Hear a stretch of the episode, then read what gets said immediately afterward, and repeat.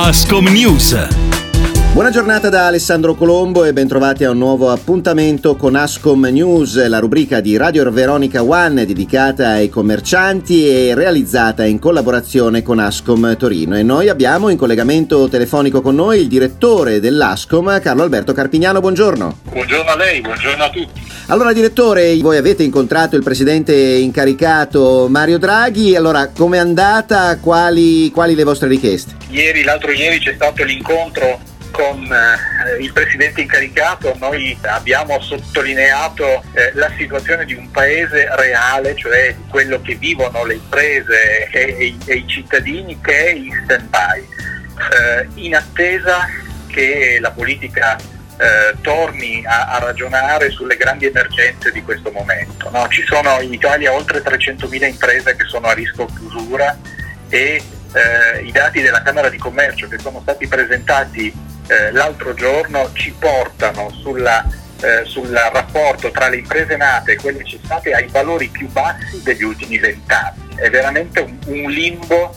in cui eh, ci troviamo tutti e da cui dobbiamo uscire. Io mi permetto di eh, fare con voi una considerazione, eh, si parla di nuova normalità. Io temo che sia soltanto che ci stiamo abituando, che sia soltanto un problema di abitudine e sarebbe la peggiore delle cose. Eh, l'incontro con eh, Confcommercio eh, dell'altro giorno è stato centrato sulla necessità ancora una volta di avere ristori adeguati che siano adeguati però alle perdite di fatturato e non ai codici Ateco e la possibilità di avere una cassa Covid prorogata per sostenere imprese e lavoratori eh, dal rischio licenziamenti.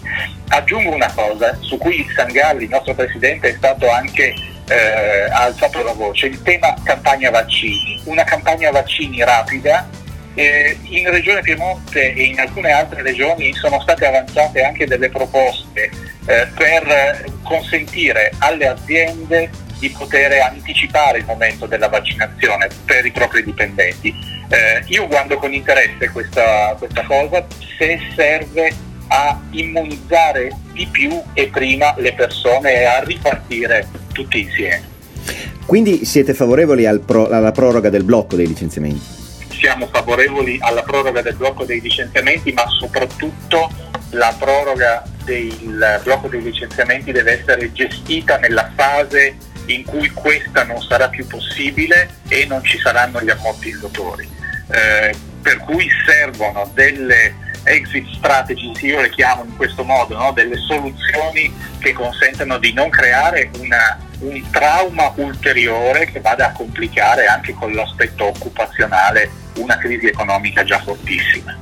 Ecco, infatti, direttore, ci sono due emergenze che voi sottolineate, appunto, una è quella dell'occupazione, l'altra è quella del credito. Come intervenire? L'altra è quella del credito. Anche qui serve una strategia di uscita dal problema. Moratorie, a giugno scadranno le moratorie su affidamenti, finanziamenti, il rischio è che le aziende si trovino eh, a dover rientrare o a non poter avere credito perché i criteri su cui vengono valutate eh, le, le, le pratiche, gli affidamenti sono quelli normali, quelli storici, bisogna trovare delle soluzioni che sono a livello nazionale, che magari sono anche a livello europeo, ma che a livello territoriale devono poter eh, basarsi su una rete di relazione.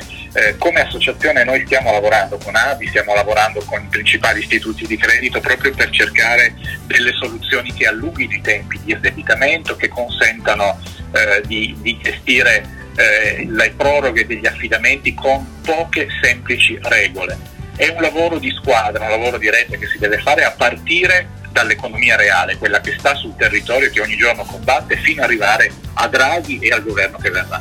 Insomma, direttore, bisogna cominciare a lavorare sulle prospettive, non più sull'emergenza, perché non è che dal giorno dopo si dice, boh, chiudi, è, è finito, potete riaprire, non è così. Guardi, è un po' come il 31 dicembre dell'anno scorso, abbiamo chiuso il 2020 pensando che il 21 fosse tutta un'altra musica, in realtà il primo gennaio era esattamente uguale al giorno prima.